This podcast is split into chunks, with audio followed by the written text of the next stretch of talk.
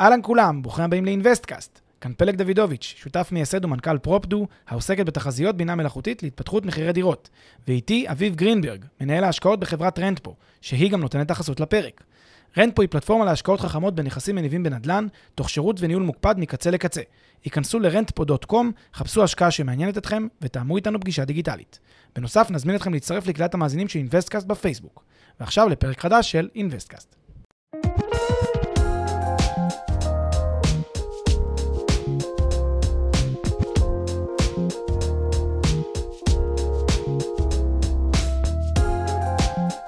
פלג, סוף עשרים עשרים ואחת שמח לך. וואו, אביב, סוף עשרים עשרים ואחת ותחילת עשרים עשרים ושתיים שמח מאוד גם לך. יס, yes, תודה, תודה רבה לך. אנחנו בפרק מאוד מאוד חגיגי, פרק Ooh. שבו אנחנו מסכמים את מה שהיה בנדל"ן בישראל בשנת עשרים עשרים ואחת, וחוזים מגמות הלאה ל-עשרים עשרים ושתיים וגם לשנים שלאחריה. איזה יופי. יס, yes, נתחיל בהצגה עצמית, אני אתחיל.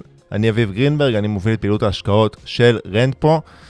מאוד מתרגש לגבי המון מהלכים שאנחנו מתכננים לשנת עשרים עשרים ושתיים, בין היתר פותחים את ערוץ ההשקעות החדש ביוסטון, דיברנו על זה כבר, לכל מי שמעוניין לשמוע עוד על השקעות נדל"ן ביוסטון בבית בבעלותכם, שמנו לינק בקבוצת הפייסבוק, סליחה, של אינבסטקאסט, תשאירו פרטים וגם תקבלו דמי ניהול מופחת, חוץ מרנטפו, אני מת הנדל"ן, עושה השקעות, מאוד מאוד פעיל בדברים האלה, זה ככה לגביי, פלג, עכשיו שאתה מציג את עצמך, בגלל שעוד מעט תסביר גם, אנחנו את התחזיות שנדבר עליהן עושים בהרבה בהתבסס על התחזיות של פרופדו, אז תן גם מילה על פרופדו. כן, אז אני פלג דודוביץ', מייסד ומנכ"ל פרופדו, כמה מילים על פרופדו מיד, אבל אני גם מרצה להשקעות נדל"ן באוניברסיטת רייכמן, וגם מרצה במועדוני נדל"ן כלשהם, בכל מיני אוניברסיטאות, ומגיע עם רקע הוראה וכולי, וגם משקיע ויזם בנדלן, ויש לי גם סטארט-אפ בתחום של חיזוי מחירים ותמחור בנדלן שנקרא פרופדו,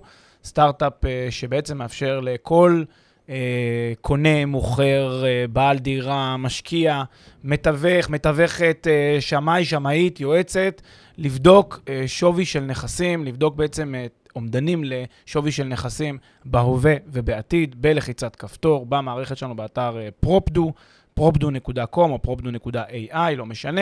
נכנסים, מזינים את הכתובת, את המאפיינים הספציפיים של הנכס, מקבלים עומדנים הכי מדויקים, הכי טובים, הכי איכותיים, בצורה, בפער ניכר למול דברים אחרים שיש כל מיני, גם בשוק בישראל, אנחנו גם נכנסים מדינות נוספות כרגע בעולם, אז הפעילות הזאת היא פעילות מאוד מאוד מעניינת, והפרק הזה הוא גם פרק בשיתוף פרופדו, פרק שסוקר גם את מצב הנדל"ן ב-עשרים עשרים ואחת, וגם את מה קורה בשנים הבאות, על בסיס העומדנים שלנו, כל החיזוי שלנו הוא חיזוי שנעשה באמצעות כלים אלגוריתמים, בינה מלאכותית, machine learning, אז אנחנו עושים עבודה מאוד מאוד מעמיקה ומאוד יסודית, עושים המון ניתוחים ותחזיות ומודלים ועומדנים, אז בקיצור יהיה פרק שגם מבוסס על ביג דאטה בסוף, זה לא, אתה יודע, סתם השערה של איזה בן אדם, שלכל אחד יש דעה, הכל טוב, אלא זה גם בסוף התחזיות שמבוססות על ביג דאטה ועל הדאטה הרחב שיש ויש בישראל לא מעט.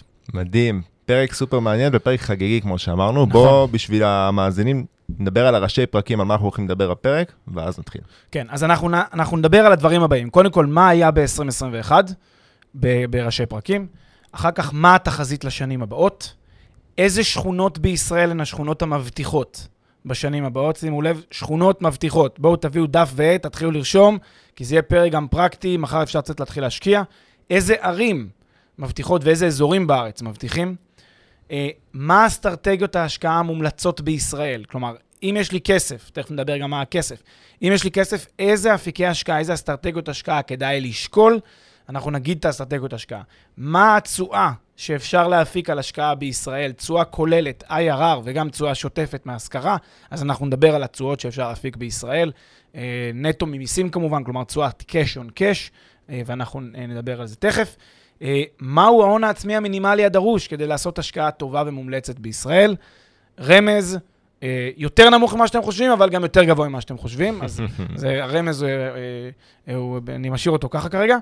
ושדבר נוסף שאנחנו נדון זה, האם כדאי להשקיע באזורים היותר מרכזיים ומוכרים, או ללכת לאזורים פריפריאליים. זו שאלה שאנחנו גם כן נדון בה. בקיצור, פרק שממש פרקטי על, על שוק הנדל"ן בישראל, מגמות, תחזיות, מבוסס ביג דאטה, מבוסס על המספרים, מבוסס על נתונים של פרופדו, באמת פרק מאוד מאוד מעניין ומקווה שיהיה גם מעשיר.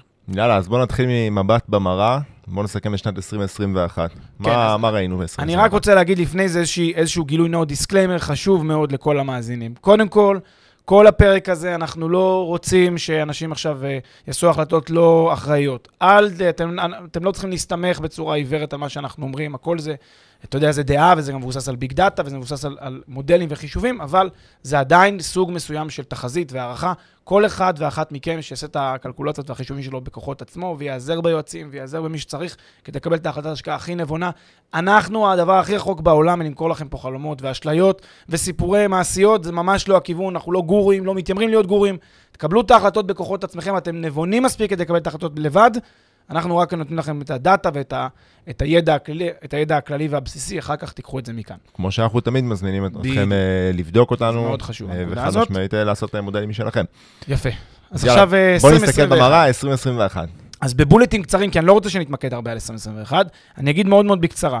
כולם יודעים שהיו פה עליות מחירים משמעותיות בשנת עשרים עשרים ואחת, אנחנו מדברים בנתונים שאנחנו רואים, אגב, זה קצת שונה מכל הפופוליזם שיש בתקשורת וכל מיני כותרות, זה בסביבות חמישה עד שמונה אחוז במרבית האזורים בישראל, יש מקומות שלא עלו כל כך משמעותית, קצת פחות מחמיש, משלוש, אפילו שלושה אחוז, שני אחוז, יש כאלה אפילו קצת ירדו, למרות שזה לא מובהק סטטיסטית הירידות, כי זה לא אומר שזה, זה, אולי זה נכס פה, נכס שם, אבל ברמת העיקרון, מדינת ישראל עלתה בסביבות חמישה אחוז עד שבעה אחוז במהלך שנת עשרים עשרים ואחת, יש מקומות ונכסים ושכונות ואזורים שאולי גם עלו עשרה אחוז. בסדר, אני נותן לכם את זה, אבל ברמת העיקרון עליית המחירים הייתה בסביבות חמישה עד שבעה אחוז. ואיזה אזורים עלו יותר? גוש דן לצורך? אז, אז אזורים שעלו יותר זה, זה, זה שוב, זה, זה, אני מנסה לענות את התשובה יותר דאטה ופחות כאילו buzzwords, אבל מרכז הארץ עלה יותר, דווקא תל אביב לא בראש הרשימה, היא עלתה, אבל לא בראש הרשימה, עלו דרום גוש דן למשל, ערים שמקיפות ממש את תל אביב, עלו משמעותית יותר,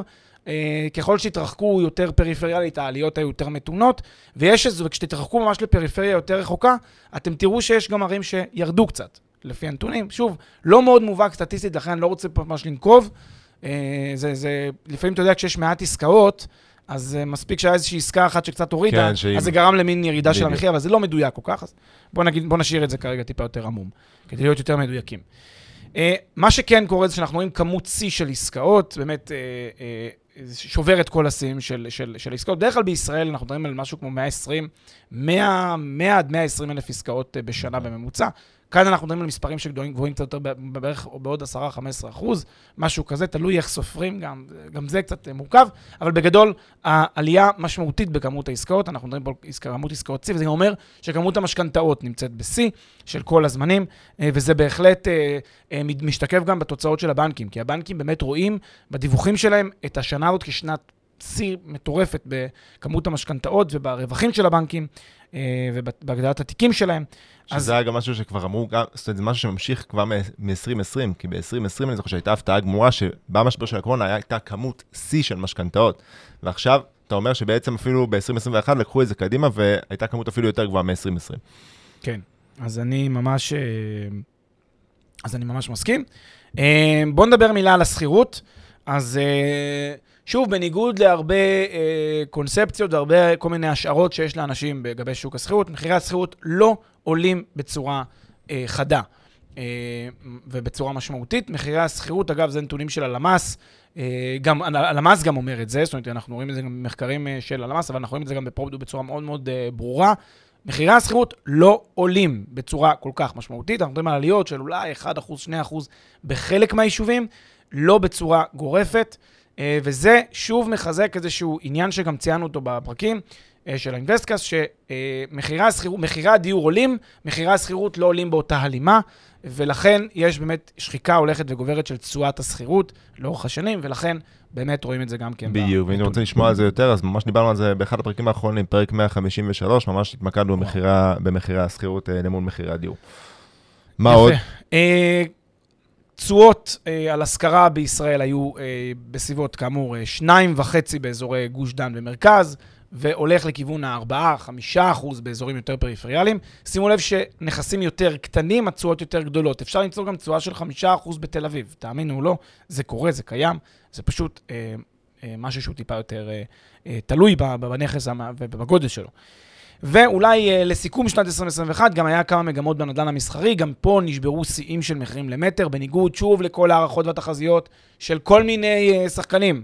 שוב, אנחנו, כש, כשאנחנו חזינו שתהיה עלייה גם במחירי, במחירי שכר הדירה המסחרי, בשנת עשרים עשרים צחקו עלינו, אבל זה בדיוק מה שקרה, כי אנחנו באמת רואים שהנדלן המסחרי עולה ועולה ועולה וממשיך לעלות, אפילו שאנחנו נמצאים בעיצומו של כאילו קורונה והיברידי ועבודה מרחוק, אז לא, מחירי שכר הדירה המסחרי רק עולים ועולים, יש פה עסקאות C במחירים במרכז תל אביב של מאה חמישים עד מאה שמונים שקל למטר, מחירים מטורפים, שוב, מטורף כמובן, כל כך לפי מה אתה משווה, אבל זה בגדול המצב, לכן גם שנת עשרים עשרים ואחת אופיינה בעלייה בנדל"ן המסחרי.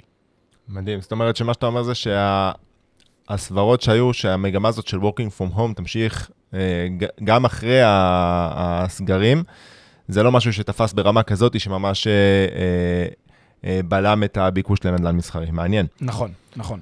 יאללה, נעבור הלאה ל-עשרים עשרים ואחת. ל-עשרים עשרים ושתיים, סליחה, והשנים הבאות. אז אנחנו מדברים עכשיו על השנים הבאות, ולמעשה, מכאן ואילך אנחנו רוצים בעצם להגיד על מה המגמות, מה אנחנו חוזים שיקרה, איזה שכונות מבטיחות, איזה ערים מבטיחות, מה הולך לקרות בנדלן הישראלי בשנים הבאות. הפרק בחסות, מחירון פרופדו, מחירון הדירות של ישראל. מחירון הדירות המקיף והמתקדם בישראל, המאפשר לכם לגלות בלחיצת כפתור מהו המחיר של הנכס. והכל בחינם. חפשו בגוגל, מחירון פרופדו או מחירון הדירות של ישראל.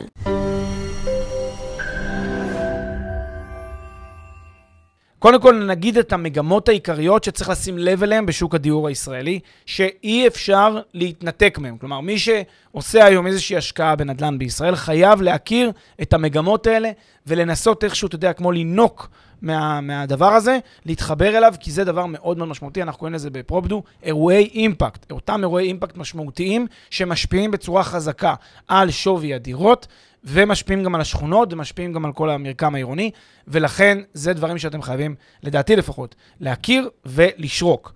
אז הדבר המרכזי שקורה היום ב- בישראל זה מהפכה תחבורתית מאוד מאוד משמעותית, שזה אומר בגדול, ה- בעיקר, ב- כן, זה לא, זה, זה, זה, זה ישפיע לדעתי גם ב- למרחבים פריפריאליים יותר, אבל ישפיע בעיקר באזור המרכז, שזו כמובן מהפכת הרכבת הקלה והמטרו, אלה בעצם קווים של רכבת, של תנועה, שאפשר להגיע ממקום למקום ביעילות יותר, במהירות יותר גבוהה, וזה משנה לחלוטין את המרקם העירוני של ערי הלוויין לתל אביב. כלומר, כל המרקם העירוני משתנה, כל הדינמיקה התל אביבית משתנה, ואנחנו נראה את זה לנגד העיניים בשנים הבאות, הולך וגדל. מה זה אומר? זה אומר שזה לא תל אביב אאוט, פתח תקווה אין, זה לא מה שאני אומר, אנחנו לא נגיע למחירים בפתח תקווה כמו היום, ב, כמו היום ב, ברוטשילד, זה לא יקרה, אבל אנחנו כן נראה מצב שבו עליות המחירים בערים לווייניות עולות על עליות המחירים בתל אביב, אגב ראינו את זה כבר ב-עשרים עשרים ואחת וכך גם חזינו, אנחנו גם כנראה נראה את זה בשנים הבאות. תל אביב יש לה את הקסם שלה, היא תמיד תמשוך ביקושים בגלל הייחודיות שלה, אבל הרי הלוויין שעוטפים אותה, אנחנו חושבים שיעלו יותר ובקצב גבוה יותר, שוב, לא מכל המקומות, יש גם בתל אביב מקומות שאנחנו חושבים שיעלו משמעותית, בעיקר דרום העיר, תכף נדבר על זה. אגב, השינוי, חלק מהשינוי נראה כבר בשנים המאוד מאוד קרובות, וחלק מהשינוי נראה עם טיפה יותר, טיפה בתקופת זמן שהיא טיפה יותר ארוכה, כי לצורך העניין, לפי התחזית, לפי הערכות של נטע, הקו האדום של הרכבת הקלה, אמור להיות, כאילו, אמור להתחיל לעבוד כבר בסוף עשרים עשרים ושתיים, ממש נובמבר, דצמבר עשרים עשרים ושתיים, הקו האדום כבר אמור להתחיל לעבוד, והקווים האחרים, הקו האור, הקו הסגול, אני לא זוכר בדיוק באיזה שנה, והמטרו זה... בדיוק, והמטרו, לקראת נראה לי עשרים שלושים. נכון, המטרו רק התחילה, תחילת עבודות. נכון. בעוד שמונה עשר שנה. אבל מה שהנקודה פה, אני חושב, היותר חשובה, זה לבוא ולשים רגע את המראה, או את התמונה הבאה. שימו לב, זה להגיע למרכז תל אביב, למרכז, כן, למער תל אביב, מתחם הבורסה ברמת גן, או מתחם הבנקים ברוטשילד, או הרצליה פיתוח, או רמת החייל, להגיע לאותם מקומות, מי, אם תרצו, בת ים, ראשון לציון, פתח תקווה, נס ציונה, להגיע לאותם מקומות, אור יהודה, קריית אונו, ברבע שעה עשרים דקות, ב- ביום טוב, יכול להיות גם חצי, חצי שעה, שעה, אבל, אבל ב- בקווי תחבורה יעילים ונוחים בסך הכל, לפי מה שחוזים. רכבת בקו האדום לצורך, רק להמחשה, אמורה להגיע בזמני C, כל דקה וחצי וכל שתיים וחצי דקות מגיעה רכבת.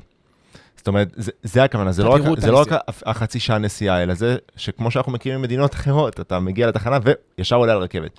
אז זה העניין, וזה באמת, כמו שאתה אומר, ינגיש את מקומות העבודה, את מקומות התעסוקה, לאנשים ש, שחוץ מהתעסוקה, כן דווקא רוצים לגור בערי הלוויין שדיברנו עליהם. נכון, וגם יכולים להגיע היום, בעצם במחירים יותר שפויים, לדירת ארבעה, חמישה חדרים, וחדשה, וזה יותר, שוב, המחירים גם שם לא זולים, אבל זה יותר שפוי, יותר מתקרב למספרים שאנשים יכולים להרשות לעצמם, ולכן זה מקצר זמנים, זה מאפשר להגיע בצורה יותר יעילה למקומות העבודה והתעסוקה, והנה מהפכה של ממש במחירים. זה מהפכת התחבורה, כדאי להכיר את הנקודה הזאת.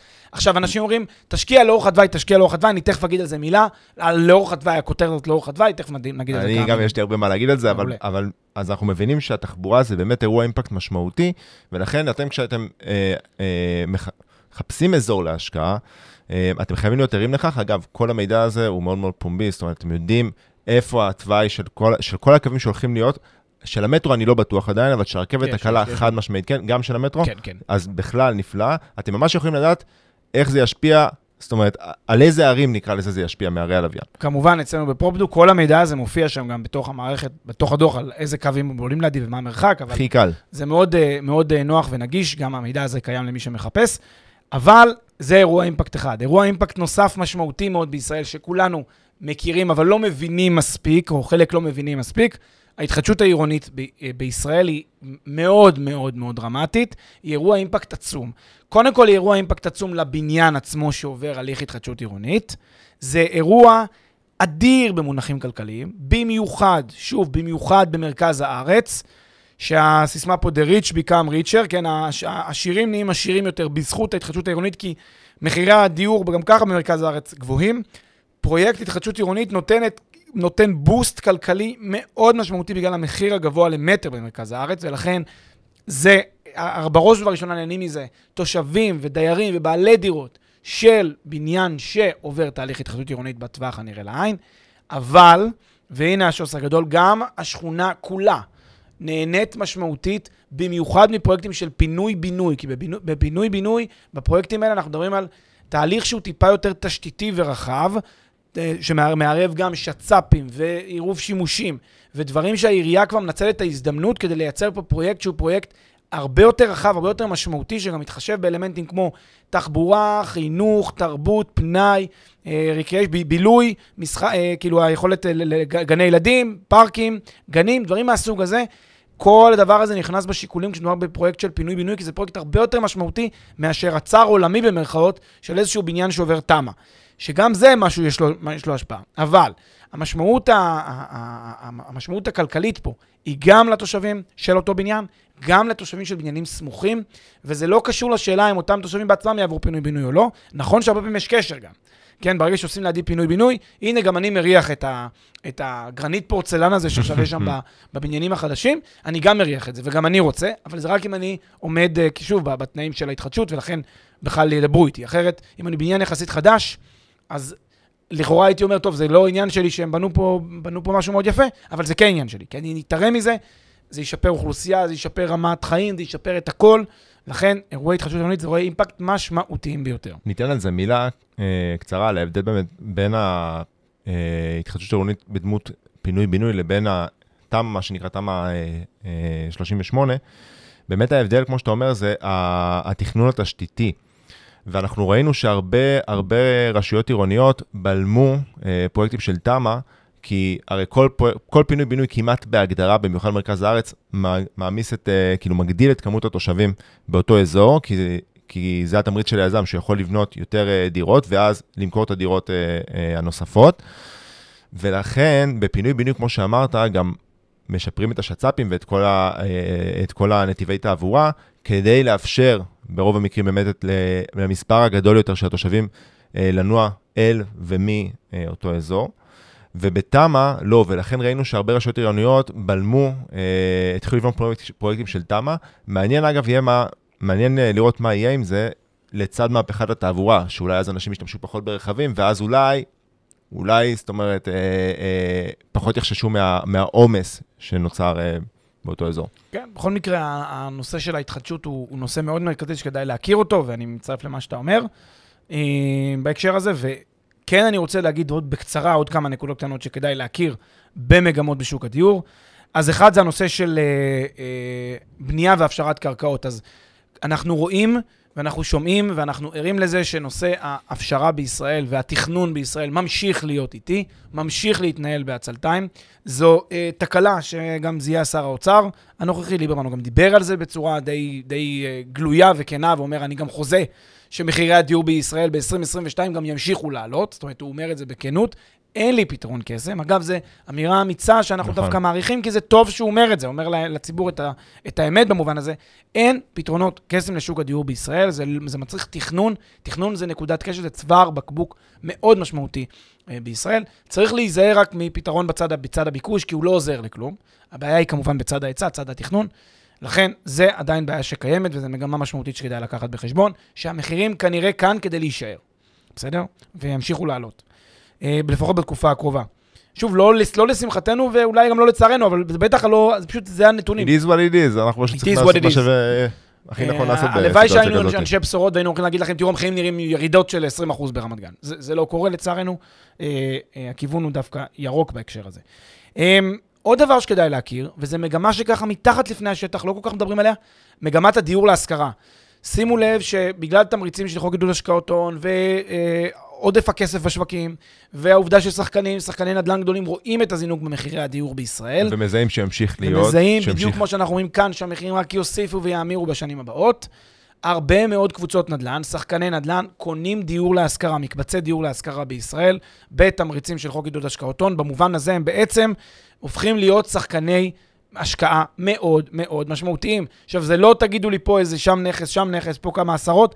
מדברים איתכם על מאות ואלפי נכסים שנכנסים עכשיו בתוך אה, ליבת, ה, בתוך ליבת ה, אה, הנדלן, מרכזי ערים, אזורי ביקוש, בפרויקטים חדשים. זאת אומרת, בעצם היום בפרויקט חדש שנבנה של יזם א', יזם ב', אתם יכולים למצוא לא מעט דירות שנמכרות לאיזושהי קבוצת בנייה גדולה אחרת, קבוצה יזמית, שקונה חמישה אחוז, עשרה אחוז מהנכסים בפרויקט, מאוד מאוד שכיח.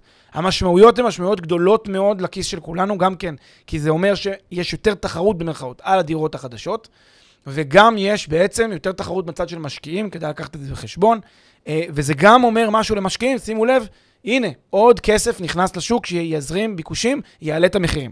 בקיצור, יש פה מכל הכיוונים, הרבה מאוד שיקולים שנכנסים בעת ובעונה אחת, וכדאי גם את זה לקחת בחשבון. במילה, יש כל מיני דברים שקורים גם בצד של המיסוי ובצד המשכנתאות, אז זה כבר יותר הטקטיקות הנקודתיות שמיישמים בכל מיני תוכניות ובכל מיני החלטות של משרד האוצר.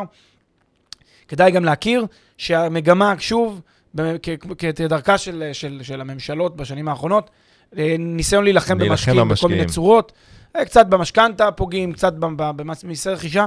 שוב אנחנו אומרים, זה אומנם משהו שמין כזה רד פלקס צריך להכיר, הוא לא להערכתנו בעל השפעה מהותית על מחירי הדיור בשנים הבאות, וכנראה שהכיוון ימשיך לעלות גם למרות מהלכים שכאלה. גם אם יעשו פה מהלכים יותר דרמטיים אפילו מה שקורה, אז זה ככה כדאי להכיר. בקיצור, התחזית הכללית שלנו בפרופדו זה לצפי המשך עליות מחירים, יותר מתונות קצת, ממה שראינו בשנת עשרים עשרים ואחת, קצת יותר מתונות. אני אגיד גם שאולי אנחנו גם טיפה, טיפה נוקטים פה בגישות שמרניות מסוימות, אבל זה גם בסדר.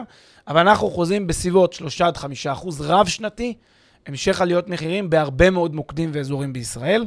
שוב, אני מתנתק פה מהרבה מאוד רכיבים שמאפיינים כל נכס. כל דירה יש לה את הייחודיות שלה ואת הסיבות שמשפיעות עליה, גם בגלל המיקום הקונקרטי שלה, גם בגלל אירועי האימפקט הרלוונטיים שחלים עליה, גם בגלל השטח שלה למשל. דירות קטנות לעומת דירות גדולות. אז בהרבה מאוד תחזיות שלנו דירות קטנות דווקא עולות יותר מאשר דירות גדולות, יעלו יותר בשנים הבאות. ובחלק מהמקומות דווקא הפוך, דווקא יותר דירות גדולות יעלו יותר, איפה שהרבה משפחות רוצים לעבור. בקיצור, יש פה הרבה שיקולים, אבל בממוצע רב שנתי של כלל ישראל בסביבות שלושה עד חמישה אחוז בחלקים נרחבים בישראל בשנים הבאות. אז זה ככה התחזית הכללית, ואם תסכים, נלך עכשיו לשכונות המבטיחות, שאנחנו רוצים להצביע עליהן. לשם כך התכנסנו. יפה, אז השכונות המבטיחות, לפי פרופדו, זה בעצם, מה זה אומר? זה בעצם, אנחנו לוקחים איזשהו סוג של הסתכלות, טיפה ממקרו, ומסתכלים רגע על, על, על המבנים והתהליכים שקורים במשק, ואנחנו לא אומרים שבשכונות מסוימות אחרות, שלא נציין אותם פה, אז אין, אין, אין, אין הבטחה. יכולה להיות הבטחה נדל"נית מצוינת. אנחנו גם מפרסמים כל פעם עדכונים על שכונות שאנחנו רואים ומתגלים ומתפתחים, אז ככה כדאי גם לעקוב. אבל במובן הזה של שכונות מרכזיות שעולות ומתפתחות, יש כמה בולטות שלדעתנו כדאי לשים עליהן את העין. אין כאן המלצת השקעה, אבל יש כאן כדאי לשים את העין ולבדוק, ונציין אותם בכמה נקודות. ובכוונה חילקנו את זה לגוש דן, אזור, אזור חיפה ואזור, אזור הצפון ואזור הדרום, ולהגיד ממש בקצרה כמה שכונות. שימו לב, זה לא כל הרשימה. זה לא כל הרשימה, אנחנו נותנים פה טיזר, יש הרבה שכונות טובות, וזה רק כמה נבחרות, וזה לא כל הרשימה. זה חשוב, חשוב, חשוב לומר. אז שכונה, שכונות מרכזיות זה מרכז פתח תקווה. פתח תקווה היא עיר שבולטת מאוד בנתונים שלנו, בגלל שהיא עוברת בעת ובעונה אחת הרבה מאוד תהליכים משמעותיים, הרבה מאוד אירועי אימפקט משמעותיים, שזה גם התחדשות המר, המרכז העירוני, וגם אה, התחדשות תחבורתית מאוד מאוד משמעותית, ופתח תקווה זאת עיר עם אה, פוטנציאל מאוד גבוה, במיוחד של מרכז העיר, אה, ואזורים מסוים במרכז העיר, לעליות מחירים משמעותיות. משפחות, צעירות, אה, זוגות, עוברים ומתחילים להיכנס לפתח תקווה ולהתמקם שם, זה, זה נחמד לראות את המהלך הזה. אגב, פתח, היום, וזה כמי שגדל בפתח תקווה, היום המצב התחבורתי בפתח תקווה הוא זוועה. נכון. זאת אומרת, זה, זה מגמה שאתה אומר שהיא מעולה, וזה בדיוק העניין למה, כאילו למה יש לפה פוטנציאל גבוה לעלות המחירים, כי היום, כדי להגיע מחלק אחד של העיר לחלק השני של העיר, מרחק ממש לא גדול, יכול לקחת לך בבוקר ארבעים וחמש חמישים דקות. ולכן זה, זה המהפכה של ממש שאתה אומר. כן, זה ממש נכון. אז שכונות למשל לב המושבה ועם המושבות ומרכז העיר וכפר גנים אולי גם, כל מיני שכונות שנמצאות יחסית בגרעין המרכזי של העיר, השכונות היותר ותיקות של מרכז פתח תקווה. כזה, אם תרצו, אז האזורים שעוברים גם הרבה, תשימו לב פה, גם קוראים התחדשות עירונית מאוד משמעותיות שם, ז'בוטינסקי, אורלוב, אחד העם, אזורים מאוד מרכזיים של, של מרכז העיר, אז זה אזור שכדאי לקחת אותו בחשבון כאזור מרכזי של, לתשומת לב. נקודה נוספת, בת ים. העיר בת ים שוכנת דרומית לתל אביב, אני תכף אגיד גם קצת על, על, על אזור דרום תל אביב, אבל בת ים, עיר מאוד מעניינת, שגם היא עולה לפי התחזיות שלנו בצורה משמעותית, וגם היא התחילה וגם היא תמשיך לעלות בצורה משמעותית, הרבה בגלל גם המהפכה התחבורתית, וגם בגלל ההתחדשות העירונית, וגם בגלל העובדה שזאת פשוט עיר שאין סיבה, שוב, הגיונית, ואין סיבה בעולם שהיא לא תהיה עיר מאוד מאוד חזקה, מבחינה כלכלית, סוציו-אקונומית, תעסוקתית, ומאוד מאוד יכול להיות שאנחנו נראה גם אה, קפיצות מחירים משמעותיות שכמעט, כמעט התקרבו למחירים בתל אביב. זאת אומרת, ברמה הזאת, יש היום אזורים בבת ים שלא אמרתי לגבי פתח תקווה, פתח תקווה אנחנו מדברים על סביבות עשרים אלף למטר, זאת אומרת, דירת נגיד, אה, דירת ארבעה חדרים תעלה בסביבות שני מיליון שקל, בת ים זה קצת יותר לכיוון שתיים וחצי, שתיים ארבע, שתיים וחצי, בערך עשרים ושלושה אלף שקל למטר, עשרים וארבע אלף שקל למטר. היא כבר התחילה לעלות. והיא התחילה כבר לעלות. אגב, כל הערים כבר התחילו לעלות, כי הם כולם, כולם ערים לדברים כאלה, אבל במקרה הזה, בת ים באמת אזור מאוד מאוד מרכזי. גם כאן, דווקא מרכז העיר ומערבה. אוקיי? אז מרכז העיר הוותיק, אזור יוספטל. אה, השכונות של לב העיר עצמם, וגם מערבה, רוטשילד ומערב, ולאורך קו החוף. אה, אה, אה, אלה בדרך כלל השכונות שאנחנו מזהים טיפה יותר את הפוטנציאלים, וגם אנחנו רואים כניסות של יזמים אל אותם אזורים שמשקיעים ובונים, אה, שכונת העצמאות, דרום, שכונת דרום מערב וכו' וכו'. זה המספרים. עכשיו, מילה לגבי תל אביב.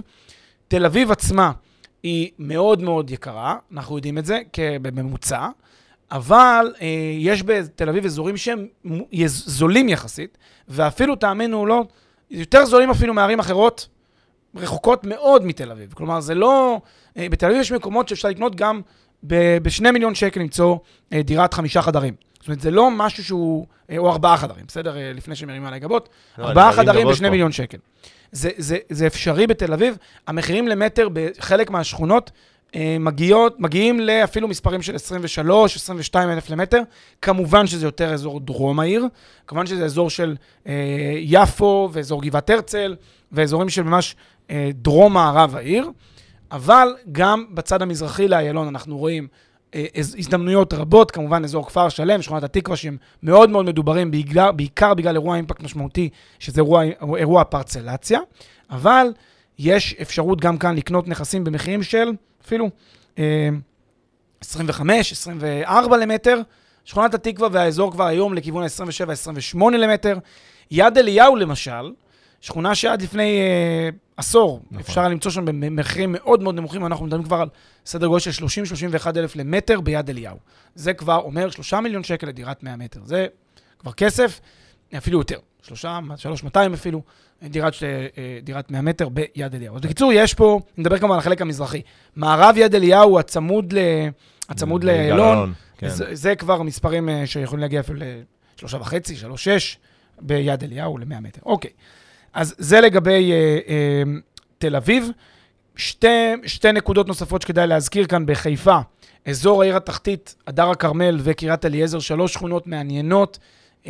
בפרט בפרט אני חושב העיר התחתית, שכונה שהיא כאילו היום נמצאת במין ריחוק מהים, אפילו שהיא מטר מהים, בגלל שהכל שם חסום, מי שקצת מכיר את האזור יודע על מה אני מדבר, הולכים לפתוח את זה, הולכים לשדרג את כל האזור, זה תכנון מאוד מאוד משמעותי של עיריית חיפה, בכלל לכל, כל אזור הכרמל הולך לעבור שדרוג משמעותי, והעיר התחתית הולכת גם כן ליהנות מה, מהדבר הזה, המספרים היום בחיפה, באזורים האלה מדברים על סדרי גודל, כן, של חמישה עשר אלף למטר. הדר כרמל בערך שלושה עשר אלף למטר, קריית אליעזר חמש עשרה שש עשרה למטר. מחירים יחסית זולים לשווקים שיכולים לקפוץ ולעלות במחירים בצורה משמעותית. גם שם באמת אפשר לשים, ככה להסתכל על זה כמשהו שיותר מעניין. חיפה היא נבנתה מתחילת הדרך, אני לא יודע אם זה, אם היא תוכננה ככה, אבל זה מה שקרה במצב שהוא אבסורדי. כי באמת השכונות שיושבות על הים, זה השכונות הכי זולות, השכונות ש... הכי סלאמס שהיו, שהיו בחיפה, וככל שהתרחקתם מהם, ככה המחיר עלה, שזה אבסורד, כי היית חושב שכמה שאתה יותר קרוב להם, ככה המחיר יעלה יותר, ובאמת המהפכה שאתה אומר, זה משהו שבאמת, זאת אומרת, זה בדיוק הפוטנציאל לעליית המחירים. אני רוצה רק להגיד פה מילה גם על השכונות שאמרת בחיפה, וגם על שכונות שאמרת שהן זולות בתל אביב. אני משער שרוב המאזינים יודעים את זה, אבל אני אגיד את זה, אני אגיד את זה רק כדי, כדי להעביר את זה. זה שכונות שיכול להיות שהיום שתרכשו שם דירה, תהיה לכם המון התעסקות עם דיירים בעייתיים. גם דרום תל אביב, ובטח שכונות בחיפה, כמו שכונת הדר תחתון ושכונות כאלה. מה שאתה מדבר פה זה באמת על הפוטנציאל לעליית ערך, וזה בדיוק בשכונות כאלה. הפוטנציאל לעליית ערך מאוד מאוד משמעותי. אגב, גם בהדר, חלק מהסיבות לעליית הערך זה בגלל הפרצלציה, כי היום בהדר תחתון הרבה מהדירות הן בשטר מושה. נכון, נכון, ואני מצטרף למה שאתה אומר, כל נושא ההשקעות שאנחנו גם מדברים עליו בפרק הזה, וגם בגלל זה עשינו את הדיסקליימר בהתחלה, זה אה, הכל נתון לבדיקה ספציפית שלכם, דיו דיליג'נס, בדיקת נאותות של הנכס, של האזור, של הסביבה, יעזרות בכל יועץ, כל מומחה, כל מי שמטעמכם שיכול לעזור, וגם לזכור שבכל השקעה יש סיכון, זה לא, שום דבר פה לא מובטח ולא ודאי, אנחנו האחרונים שנמכור לכם כל מיני סיפורים ואשליות, אז זה לגבי זה, מילה גם אולי בכל זאת קצת על, על, על אזור הנגב, באר שבע בירת הנגב, גם שם יש הרבה מאוד אתגרים, במיוחד שכונה ד', הרבה מאוד אתגרים שמצי, שמציפים ככה, לפחות השנתיים שלוש האחרונות, בעיות דמוגרפיות שקורות דווקא באזורים האלה, אבל שכונות ד' וו', שתי שכונות בבאר שבע שעדיין נהנות ממחירים, ממחירי כניסה נמוכים יחסית, סביבות ה-שנים עשר אלף לשכונה ד' ו-חמישה עשר אלף לשכונה ו', משהו כזה, ארבע עשרה חמש עשרה לשכונה ו', זה מחירי כניסה נמוכים יחסית, אפשר לקנות שם נכסים, זה יצריך משאבי ניהול יותר גבוהים, זה טיפה יותר מסוכן, אבל בהחלט אפשר לבחון השקעה שם. כן, אבל אני פה רוצה להקשות עליך בקשה, קצת. בבקשה, בבקשה, זו המטרה. או שתסביר לי, כי אני בזמנו... כשאני ניתחתי את ה... אנחנו ניתחנו את השכונה הזאת, אני ו... וורד אשתי, לפני שלוש ארבע שנים כבר ראינו שהמחירים מאוד מאוד גבוהים ביחס ל...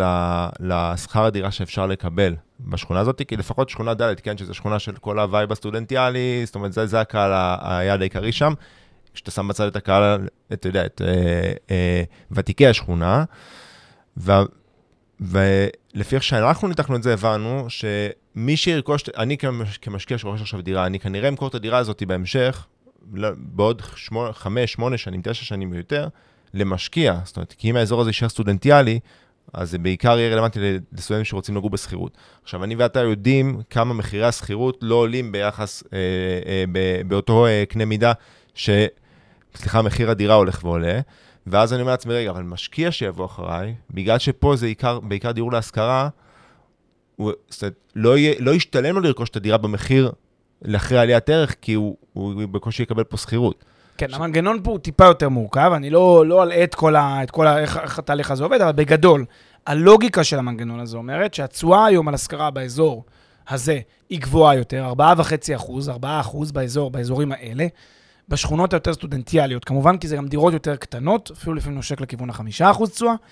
כשזה המצב, יש ביקושים שהם ביקושים של משקיעים, והנחת המוצא שמאחר שאין שוק מספיק שלא של משקיעים שקונה את הדירות האלה, אז המחיר לא יעלה בקצב כזה ששכר הדירה יישחק בצורה משמעותית. נכון.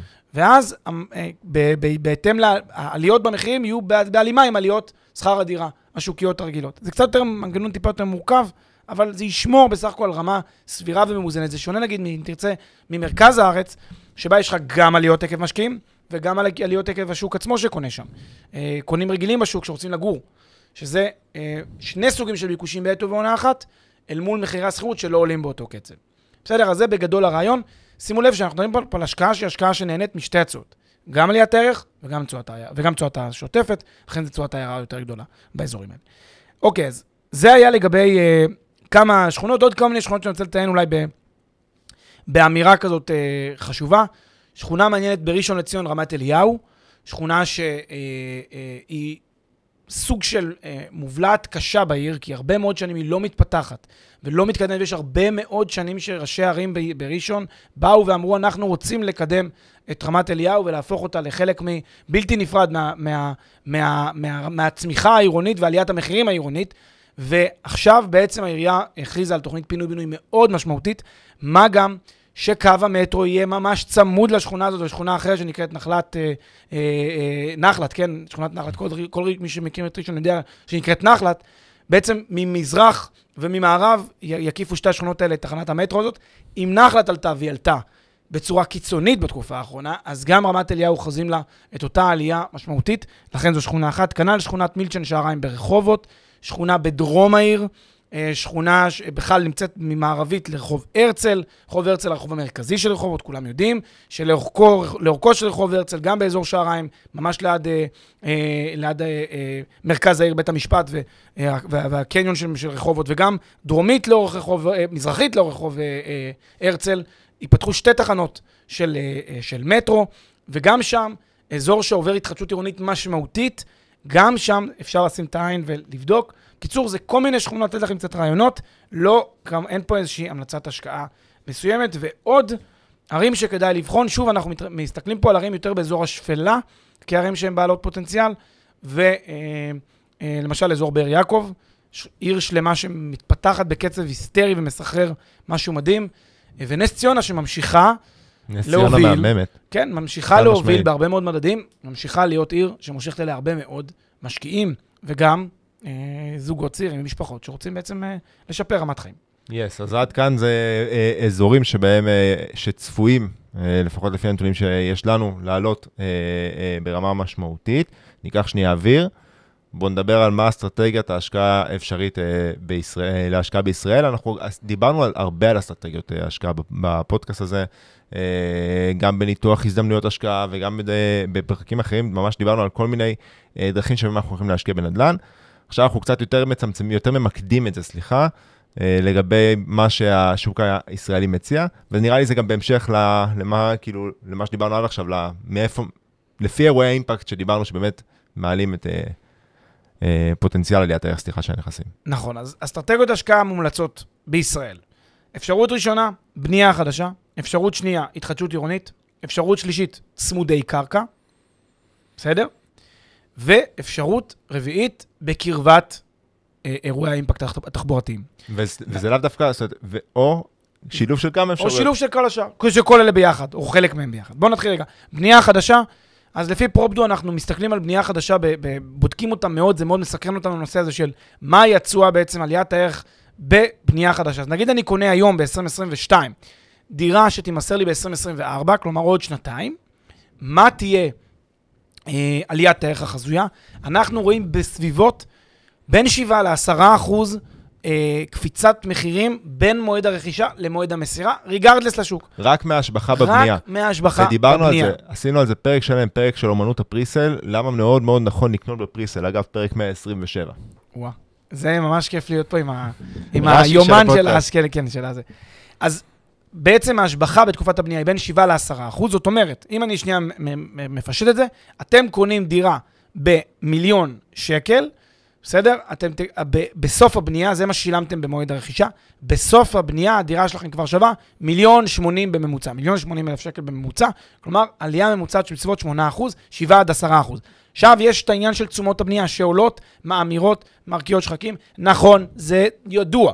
נכון, לא התעלמנו מזה. אני רק אגיד את זה, כי, כי כשאנחנו קונים נכס בשלב מוקדם, בישראל, המחיר מוצמד למדד תשומות הבנייה. ברור. וככל שתשומות הבנייה הולכות ועולות, זה אומר שמה שקניתי במיליון, עכשיו זה כבר אני צריך להשלים למיליון עשרים. נכון. אז למרות שיש עליה מדד תשומות הבנייה, רמת המחירים הכללית בשוק, שזה הרמה השוקית, האינפלציה השוקית של המחירים בשוק הנדל"ן, לצד ההשבחה עוברים את תשומות הבנייה. אגב, תשומות הבנייה הן יחסית קורלטיביות לרמות המחירים הכלליות בשוק. לכן אם תשומות הבנייה היו שתיים עד שלוש אחוז, גם רמת המחירים תעלה שתיים עד שלוש אחוז בשוק. לכן אתם בסך הכל מאוזנים עם עליות הרגילות של השוק. לזה תוסיפו את העלייה ההשבחתית רק מעצם הבנייה החדשה. אז כאן כדאי באמת לחפש נכסים, פרויקטים, בבנייה חדשה, מיזמים מוכרים, מובילים, באזורי ביקוש, כמובן כמו שאמרת אביב, שילוב של כל הדברים ביחד יבטיח יותר מ-שמונה אחוז, עשרה אחוז, שנים עשר אחוז אפילו השבחה, אם קוראים דברים נוספים באזור. אז זה סוג של אסטרטגיה, אסטרטגיה ראשונה. אסטרטגיה שנייה, רכישה של נכסים בהתחדשות עירונית.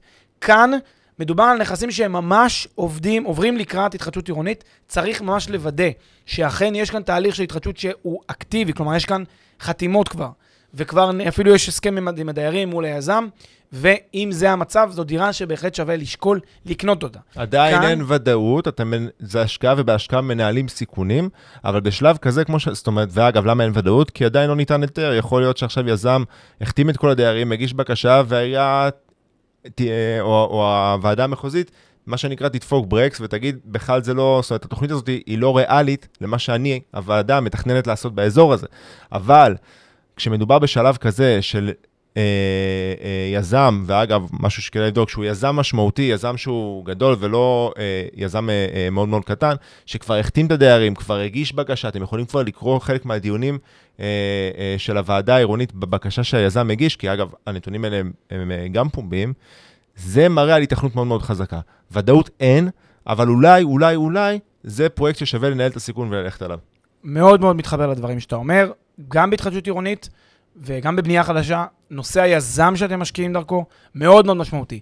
אנחנו בדעה שלפעמים אפשר לשלם גם עוד קצת על מחיר הדירה, ולפעמים גם עוד חמישה עד עשרה אחוז על מחיר הדירה, אבל לקבל יזם יותר איכותי, יותר מנוסה, יותר ותיק, זה נותן שקט נפשי, זה לא פחות חשוב אפילו מהשקט, מההצלחה העסקית, אבל גם זה יבטיח לכם את ההצלחה בצורה יותר טובה. אנחנו שוב בגישה יותר סולידית. אנחנו לא מכוונים פה לתשואות תלת ספרתיות, דו ספרתיות, כמו כל מיני אנשים שמספרים סיפורים. אנחנו אומרים לכם, לכו לתשואות יותר סולידיות. חמישה, שישה, שמונה אחוז תשואה, זה יפה מאוד, תשואת I R R נטו. זה מה שאנחנו קוראים למאזינים שלנו היקרים, לשאוף אליהם. רק לגבי התחדשות עירונית, כשאני קונה נכס בהתחדשות עירונית, אז כמו שאמרת, יבדוק את היזם, אבל גם חשוב להבין, בהתחדשות עירונית יש השבחה, רק מעצם העובדה שאני אקבל דירה משודרגת יותר, בגלל שמקדימים את השטח, מוסיפים חניה, מחסן, מעלית בהרבה מאוד מקרים, ממד, ממד מוסיפים הרבה מאוד רכיבים ל- ל- למתחם כולו, שצ"פים, אזורים, משחק, משחקייה לילדים, כל מיני דברים שעושים, רק הדברים האלה משביחים ב-שלוש מאות אלף שקל עד מיליון שקל, חלק מהדירות, חלק מהאזורים, בטח תלוי באיזה קומה כל אחד מקבל, זה השבחה שהיא השבחה משמעותית במיוחד, ועכשיו יגידו הרבה אנשים, טוב, המוכר כבר גילם. גילום ממוצע, לפי הנתונים של פרופדו שאנחנו מבחינים, הגילום הממוצע של התחדשות עירונית הוא בסביבות עשרים וחמישה אחוז. מה זה אומר? זה אומר שאם יש לי עכשיו פרויקט של אה, פינוי-בינוי, שאמור, נניח, סתם דוגמה, להשביח את הדירה שלי ב-ארבע מאות אלף שקל, אז אני במקום לדרוש על הדירה הזאת מיליון וחצי, אני אדרוש מיליון שש מאות אלף, כלומר מאה אלף שקל נוספים. אבל באיזה שלב? אני גילמתי, בתחילת הדרך, כן, יחסית בתחילת הדרך. כמובן שככל שאני מתקדם, תראה, אם אני קונה שנה לפני מסירה, ממש בסוף, מאוד לא, יש הרבה פחות עסקאות. ברור. בדרך כלל המוכרים רוצים להיפטר, הרבה אנשים רוצים להיפטר, כי הם לא רוצים את הכאב ראש עכשיו של הארבע-חמש שנים של האי-ודאות. לכן הם רוצים למכור מראש, יש הרבה פחות נכסים תוך כדי, תוך כדי העסקה. אבל אם אתם נמצאים בלקראת, בתהליך של מוקדם יחסית, המוכר, המוכרים אכן מגלמים, הם יודעים לגלם, אבל אנחנו רואים בהם נתונים, בסביבות עשרים עד עשרים וחמישה אחוז גילום ממוצע. שימו לב, לא ללכת למקומות של מוכרים שממש שמונה שנים לפני כבר מגלמים לי תשעים אחוז, זה כמובן לא רלוונטי.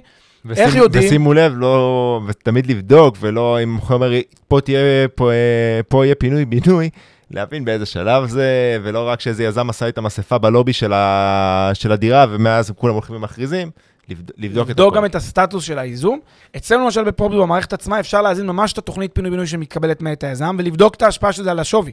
ככה אפשר לגלות אם, אם המוכר שלי גילם או לא גילם, אני רואה את השווי שמופיע במערכת, נגיד השווי מיליון שש מאות, עכשיו אני מוסיף את הגילום האפשרי אל ה, אל ה, של ההתחדשות העירונית, ואז אני רואה כמה זה מקפיץ את המחיר, מיליון שבע מאות, מיליון שמונה מאות, אני ממש עושה את הסימולציה של ההתחדשות העירונית, של ההשפעה של ההתחדשות העירונית על הנכס שלי, ויודע בדיוק מה הטרגט מחירה הראוי למחיר הזה בנסיבות האלה. כן, כעניין עומדני, כמובן, אה, לא משהו מחייב. אה, אז זה לגבי התחדשות עירונית. אה, צ, אה, צמודי קרקע. אה, רגע, עוד דבר לגבי התחדשות עירונית. שימו לב, אם אני עושה פרויקט של פינוי-בינוי, זה שונה מתמה שלושים ושמונה, כי פינוי-בינוי זה בדרך כלל שש עד שמונה שנים בממוצע, תמה שלושים ושמונה בערך חצי, שלוש עד ארבע שנים. בסדר? אז, אז פרויקט פינוי-בינוי, קחו בחשבון שכשאתם נכנסים לעסקה, ואומר לכם פינוי-בינוי, יש פה סיכוי שרק עוד שש שמונה שנים תראו את הנכס אחרי כל התהליך. תתכננו את העובדה, בדיוק, תכננו את העובדה שאתם מזכירים עכשיו שש שנים את הדירה במינימום. מזכירים לסוחר, והכל כאילו צריך להבין את זה. אולי צריך להשקיע כסף בדירה כדי להביא אותה למצב שהיא ראויה להשכרה. נכון, מדויק, מדויק אביב. אולי גם אני צריך להשקיע כסף, כי יכול להיות שהדירה לא ראויה בכלל. אי אפשר להגיד, טוב, יהיה לי פה פינוי-בינוי, אז אני אקנה פה סלאמס, ואז יש לי שש שנים בלי שכירות. מה עשיתם בזה? אוקיי, צמודי קרקע. צמודי קרקע הלך והסתמן כ... אתה יודע, הפריצת השנה, צמודי קרקע, בתים פרטיים הכוונה, במיוחד אגב בהרחבות קהילתיות, תחום שממש פרח בשנה האחרונה. למה צמודי קרקע? בגלל הרצון של אנשים פשוט לגור במקום שהוא יותר רחב, יותר מרווח, עם גינה, בגלל הבידוד. זה הריחוק החברתי. אז באתי גם להגיד משהו, אבל זה קצת סותר את מה שאמרנו בתחילת הפרק, אז אני אנסה ליישב את זה. באתי להגיד כן, גם עכשיו, בגלל ש...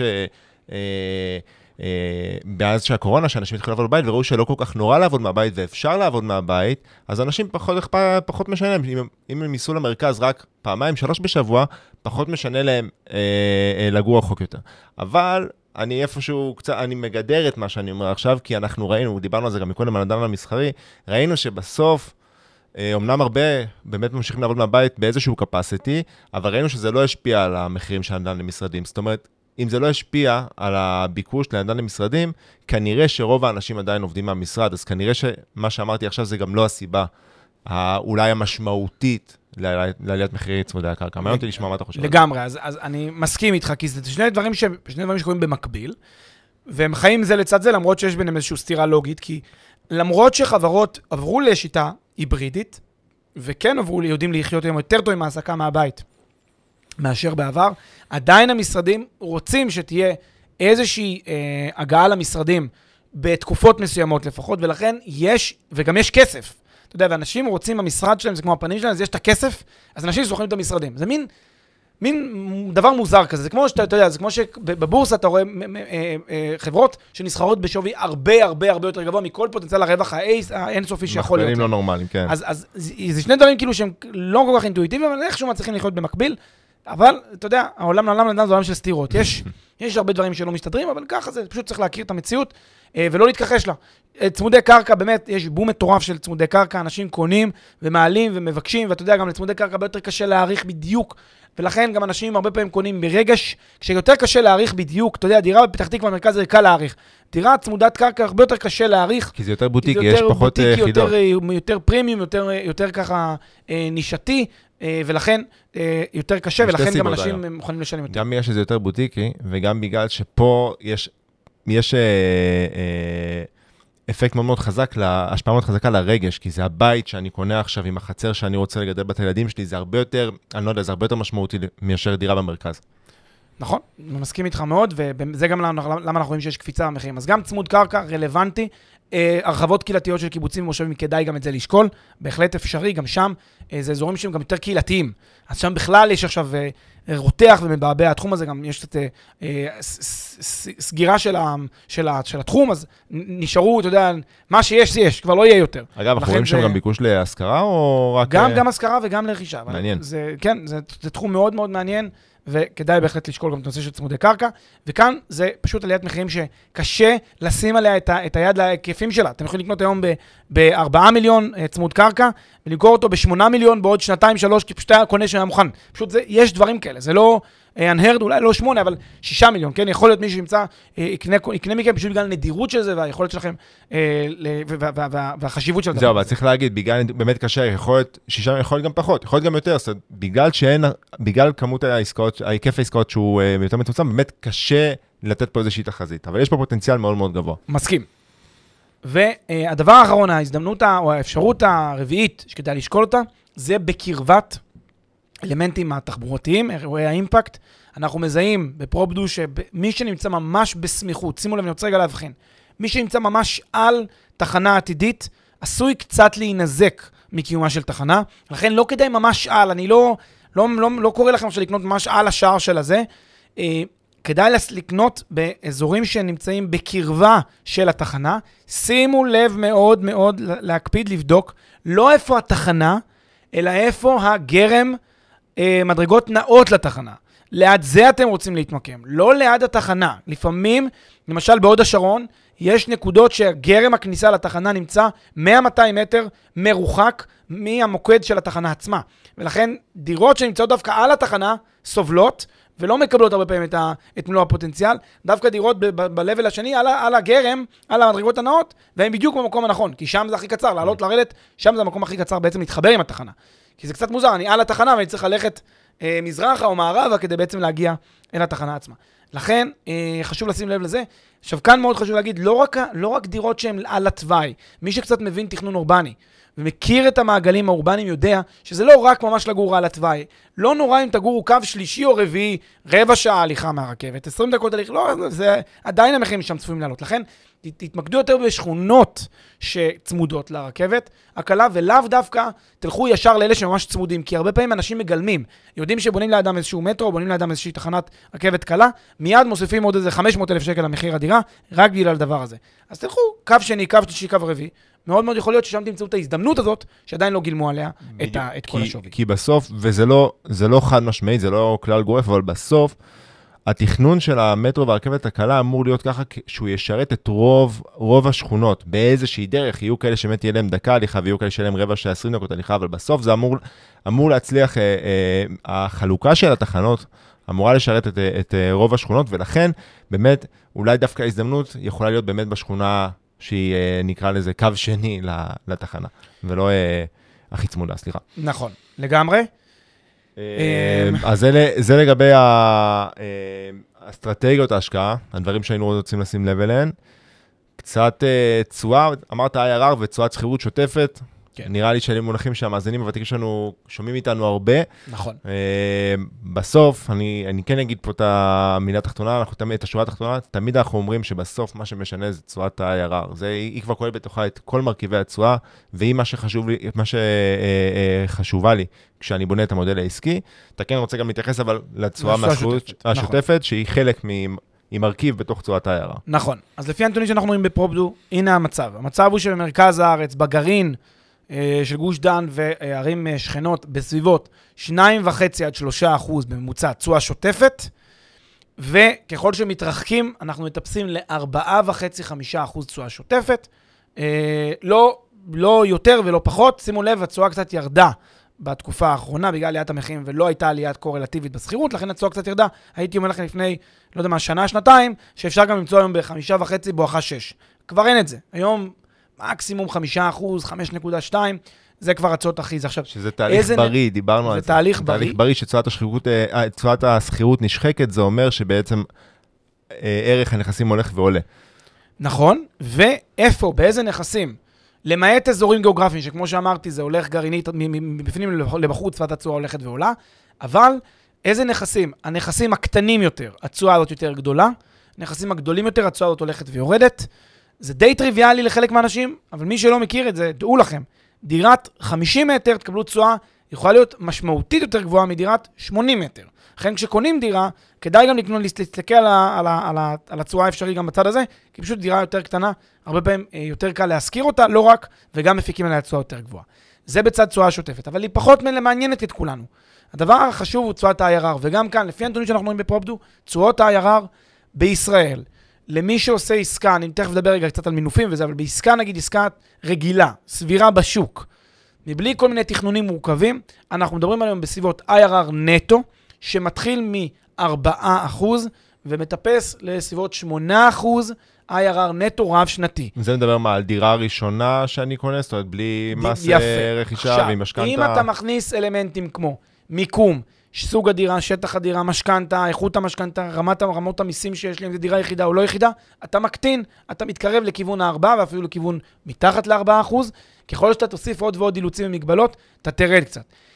וכאן צריך טיפה יותר עבודה שהיא עבודה נקודתית של כל נכס, לכן לא ניתן פה איזושהי המלצה קונקרטית, זה יהיה משהו גורף כזה, בין ארבעה לשמונה אחוז, השמונה אחוז אני צריך לומר יותר מסוכן, זה נכסים יותר עתירים בסיכון, זה לא כמו השקעות בן אדם חול, שהרבה מאוד פעמים השמונה אחוז הוא ברמות סיכון יותר נמוכות.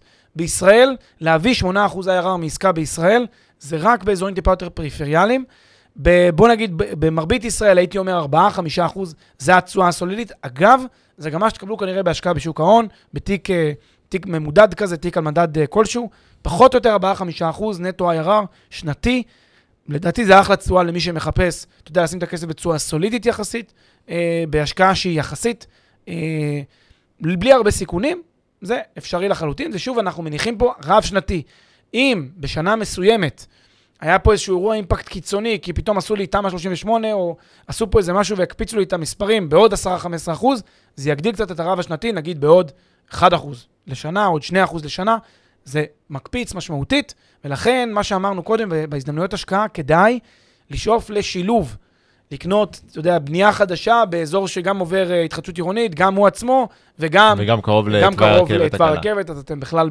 בדובדבן, בקרם של הקרם. Yes. הון עצמי. הון עצמי. ההון העצמי שדרוש לרכישת דירה בישראל הוא לא נמוך כמו שאנשים היו רוצים לשמוע, אבל הוא גם לא גבוה כמו שאנשים חוששים לשמוע. אנחנו ממליצים על הון עצמי מינימלי, לא אופטימלי. אופטימלי לדעתי סביב ה-שמונה מאות אלף, משהו כזה, אופטימלי. הון עצמי מינימלי, חצי מיליון. עכשיו אני אסביר למה, כי אנחנו ממליצים ומדברים יותר על אזורים שהם אזורים סולידיים, אזורים שהם מרכזי ערים, שם מחירים בדרך כלל טיפה יותר יקרים מאשר גרעינים, מאשר אזורים פריפריאליים, וגם מעדיפים יותר אזורים מרכזיים על פני אזורים שהם מרוחקים, מסיבות של, שוב, איכות ההשקעה והסולידיות שלה. לכן שם מחירים טיפה יותר גבוהים, ולכן זה יצריך הון עצמי טיפה יותר גבוה.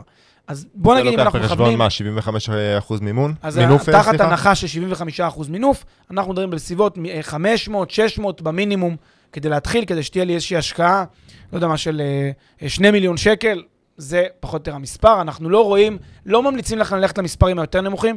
כשאתם רואים עסקאות של שלוש מאות עד ארבע מאות אלף שקל הון עצמי, מאתיים אלף הון עצמי, טיפה יותר, טיפה יותר ריסקי. אבל יש עוד הזדמנויות, לא? בבת ים לצורך לנו, בערים אחרות שהן פחות משני מיליון. אם זה דירות מאוד מאוד קטנות, אם זה דירות מאוד מאוד קטנות, זה אפשרי. צריך לשים לב שזה אפשרי לקחת את זה משכנתה אם זה לא מחולק. צריך לשים לב עם זה. צריך לשים לב את העניינים האלה. הדירות הקטנטנות האלה, הרבה פעמים אי אפשר לקחת משכנתה. אם זה דירה שהיא דירה מסודרת, באזור טוב, והיא קטנטנה כזאת, והיא טובה, והכל טוב ויפה, אז אפשר למצוא גם הזדמנויות יותר נמוכות. אני מדבר כרגע על הכותרת הרחבה. ממליץ, כשאתם עושים את הבחירה הרחבה, חמש מאות אלף שקל, שש מאות אלף שקל הון עצמי מינימלי, אלא אם כן מצאתם פה איזושהי עסקה באמת שאתם יכולים לקחת בפחות, ברמות סיכון סולידיות ונמוכות. איך זה מתייחס לצורך לחיפה ולבאר שבע? זאת אומרת, זה אז אולי פחות מן הסתם, כי זה לא בגוש דן, אבל פחות אזור מרכזי, רמות הסיכון גבוהות יותר. רמות הסיכון גבוהות יותר, ולכן, שוב, האפשרויות לקחת כאן משכנתה בשיעור שבעים וחמישה אחוז קיימות, אפשר, אבל צריך לקחת בחשבון שיש פה כל מיני סיכונים שצריך, יכולים לפגוע לי בסחירות, בשכר דירה. לא בטוח שזאת הדרך, אבל יש אולי דרכים אחרות. בטח בשכונות הפחות סולידיות, כמו שאמרנו, הדר ו... לא להסתמך על זה, בתור מקור הכנסה עיקרי, כי אחרת אם אתם צריכים להחזיר משכנתה ואין לכם איפה לשלם אותה, בעיה. בעיה מאוד קשה. התחלנו, אמרנו שאומנם נסיים את זה, אבל בתחילת הפרק אמרנו שניגע גם האם להשקיע באזורים יותר פריפריאליים או לא. עכשיו אני, דווקא, אני חושב שמי שמאזין לנו הרבה זמן, אולי יודע לאן אנחנו נוטים, עדיין בו שווה לגעת בזה. אז כן, אנחנו בדעה שההשקעה צריכה יותר סולידית, כי יש מספיק תשואה גם להשקעות הסולידיות. נכון. והפער הוא לא דרמטי. זה לא שתצליחו באזור נידח לעשות שבע עשרה אחוז I R R. בואו, זה לא יקרה. לאורך זמן, לאורך שנים. לאורך זמן, זה ממש לא יקרה. אתם תעשו באזור נידח עוד אחוז, שניים אחוז, במקרה הטוב, אבל גם יש מקרה רע, שהסיכוי שלו הוא לא נמוך, שאתם ציימו במינוס, כי התחרבשה לכם עסקה. לכן אנחנו אומרים, פשוט אל תעשו את המשחק הזה מראש, את הניסיון לשפר קצת, לכו לאזורים יותר אה, מבוססים, יותר חזקים, תשלמו יותר, נכון, זה כרוך בלשלם יותר עון עצמי, אבל זה ייתן לכם יותר שקט נפשי, יותר ביטחון ויכולות ניהול יותר טובות של העסקה. לכן אנחנו כעיקרון באינבסטקאסט מעדיפים אזורים יותר מרכזיים על פני אזורים יותר פריפריאליים. יס, איזה פרק. כן, פרק. המון... אה, אני למדתי פה מלא, אני מקווה שגם המאזינים שלנו. וחשוב עוד פעם להגיד את הדיסקליימר, מאוד מאוד לא להסתמך על מה שנאמר פה בצורה בלעדית וגורפת. כל הדברים פה זה אה, בסוף אה, מערכת דאטה חכמה, הכל טוב ויפה, אבל עדיין אתם צריכים להחליט בכוחות עצמכם, להתייעץ עם האנשים, לעשות את ההחלטה בצורה הכי שקולה וסולידית ואחראית, ולא, ממש לא להאמין לכל מי שמוכרים לכם סיסמאות ואשליות, זה לא, היא לא יגיע רחוק. מעבר ל, מעבר לכדיסקליימר, זה משהו שאנחנו מאוד מאוד שואפים לחנך את המאזינים שלנו לדבר הזה, זאת אומרת, אל תיקחו כמובן מאליו מה שאנחנו, אנשים אחרים אומרים, כל דבר תבדקו בעצמכם, בטח כשמדובר בהשקעה, בטח כשמדובר בהשקעה של כל כך הרבה כסף. לגמרי. זה חלק מהאחריות האישית שלכם לפני שאתם בכלל יוצאים לדרך. לגמרי. פלג ומאזינים יקרים, אנחנו נתראה בשנת עשרים עשרים ושתיים. וואו, תודה רבה על ההזנה. ביי ביי.